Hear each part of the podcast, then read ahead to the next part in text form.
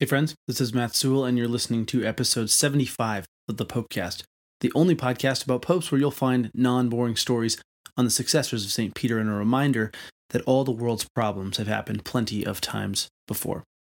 Before we get into the episode for this week, I'd like to invite new and existing listeners to join us on Patreon if you're a fan of the show. It, of course, helps uh, to make sure we can continue to produce the show, cover our costs, but one of the things we've done from the very beginning is release these episodes early for all patrons Plus, we'll always, as we did last week, include a not insignificant chunk of bonus audio only for patrons whenever we have guest interviews, not to mention Popecast stickers, mugs, and t-shirts depending on your Patreon tier. So, if you've been meaning to take a closer look, or you're brand new and would like to join the community, head on over to patreon.com slash thepopecast. Our Pope this week was a pontiff in exile, who everyone thought would be near death, but he ended up sticking around for 10 years and set about cleaning up the clerical riffraff, leaving us with one of the greatest hymns ever written, and hiring a bloodhound to prowl around Italy to gain back what was rightfully Peter's. This week on the Popecast, it's the Pope who hired a warrior cardinal. Number 199, Pope Innocent VI.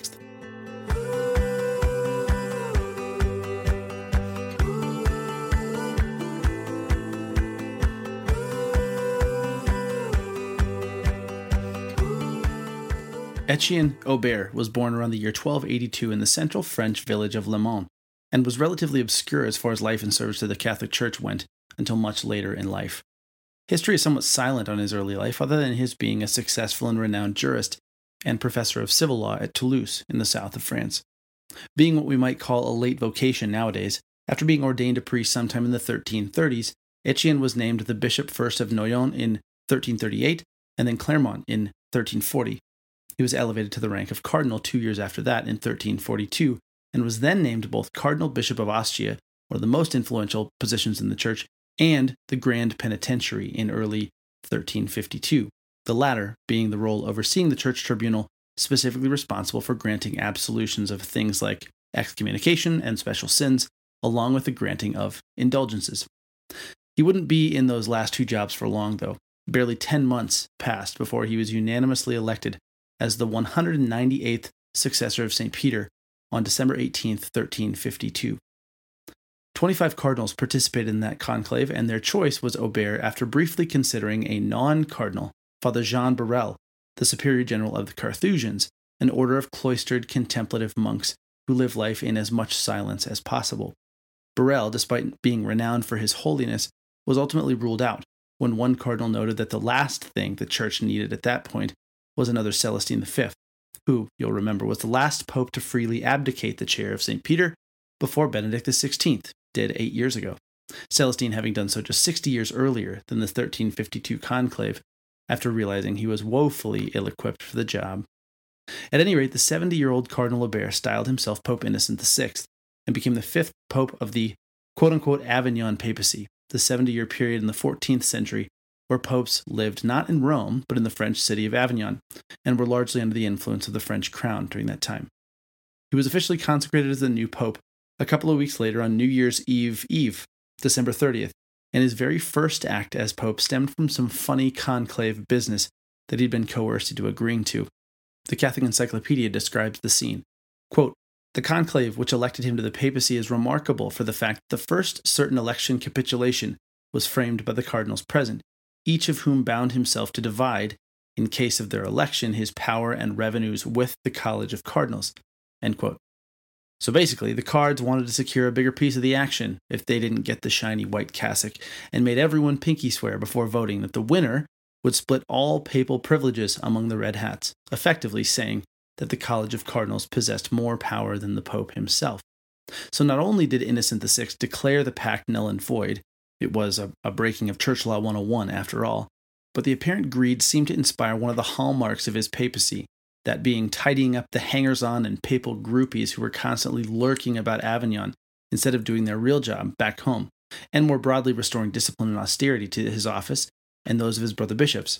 It had become far too common, as so often occurred every few centuries in the Catholic Church, for such behavior to run rampant. So Innocent kicked absentee bishops, those who lived someplace else than the place they're supposed to be bishop of, kicked them out of the city under pain of excommunication, removed much of the trappings of luxurious living from the papal court, and forced the cardinals to follow suit. It may have been out of some necessity, too. As it turned out, Pope Clement VI, Innocent's immediate predecessor, had quite nearly bankrupted the court, so it's said that Innocent had to sell off many fancy jewels and art pieces just to cover the budget in those early years. Now, one of Innocent's very next moves, being keenly aware that the Pope's real home was not in France, but in Rome, was to equip a warrior cardinal. Yes, you heard me right, a warrior cardinal to set the stage for the papacy's eventual move back to the Eternal City. The man was a Spaniard who hailed from Toledo, Gil Alvarez Carrillo de Albornoz, normally called simply Gil de Albornoz. H.W. Crocker III recounts the saga well in his book Triumph, writing, quote, Gil de Albornoz was a blue blood related to the royal houses of Aragon and Leon. He believed in chivalry and condemned those, such as the Spanish king Pedro the Cruel, who failed the test. Innocent VI commissioned the fighting cardinal to regain the papal states as the first step in making Rome safe for the papacy. The Pope's commander quickly proved himself a flesh and blood medieval version of the 20th century high tech machine gun known as the street sweeper. By the end of 1354, the fighting cardinal had regained the papal territories surrounding Rome. By the end of 1356, virtually every other papal territorial claim had been made good, and the following year, Gil de Albornoz bequeathed the papal states their governing constitutions, which ensured their freedom under the Pope into the 19th century. So successful were Albornoz's conquests that the papacy would return temporarily to Rome, by that point still a barren husk of the great beacon that it had once been, just five years after Innocent's 1362 death with the reign of Urban V, and it would return permanently a decade hence. A few years into his papacy, Innocent VI flexed his diplomatic muscles and approved of the coronation of the German King Charles IV as Holy Roman Emperor. Charles promised, as a condition, to leave Rome the day after his coronation, and the pair were able to work out a peaceful existence from then on, despite Charles snubbing the papacy a year later with his famous Golden Bull that outlined the rules for electing new emperors without the approval of the Pope. And interestingly enough, as an aside, given our guest from the last episode, Ambassador Edward Habsburg, that same decree of Charles IV's also thumbed its nose at the House of Habsburg, not giving them a vote as prince electors of the Holy Roman Emperor, and freezing them out until the Habsburgs would take over the Kingdom of Bohemia 200 years after its release. But I digress. Speaking of diplomacy, elsewhere in Europe at that time, of course, was the Hundred Years' War between France and England, which would eventually, as some may recall, claimed the life of none other than St. Joan of Arc after her capture by the Brits. But the war had been raging for nearly 20 years by the time of Innocent VI's election to the papacy, and he had already twice before attempted to negotiate peace between the warring countries as part of a papal delegation while still a cardinal. The third time turned out to be the charm, though, because the first significant period of peace in the war, which began with the Treaty of Brétigny in 1360 and lasted nearly 10 years, was apparently in large part due to Innocent's intervention. However, his efforts to effect something similar between the kingdoms of Castile and Aragon in Western Europe were unsuccessful, as was his attempt to heal the schism with the Orthodox Church to the east through a planned crusade that would never materialize. Can't win them all, I guess. Amidst all the political turmoil and restoring of disciplines, Innocent made several additional contributions to the life of the church, perhaps a little further from the public eye, but no less significant.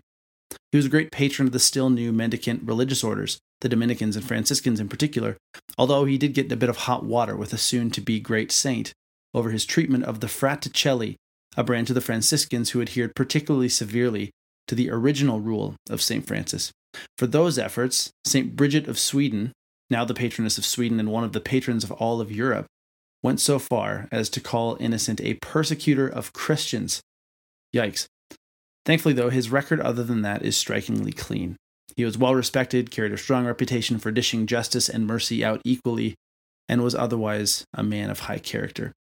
Last of all, and perhaps my personal favorite of Innocent's accomplishments, is his commonly attributed authorship of one of the great hymns of Western civilization, and one set to music most famously later by Mozart himself. The hymn I'm referring to is Ave Verum Corpus, which was reportedly often sung at the elevation of the Eucharist during Mass in the Middle Ages, and also during benediction of the Blessed Sacrament. The lyrics, a reflection on the Catholic belief of Jesus' real presence in the Eucharist, are what we'll close out this episode with, and you'll hear the Mozart arrangement in the background as we exit. The hymn goes Hail, true body, born of the Virgin Mary, having truly suffered, sacrificed, on the cross for mankind, from whose pierced side water and blood flowed. Be for us a foretaste of the heavenly banquet in the trial of death. O sweet Jesus, O holy Jesus, O Jesus, Son of Mary, have mercy on me. Amen.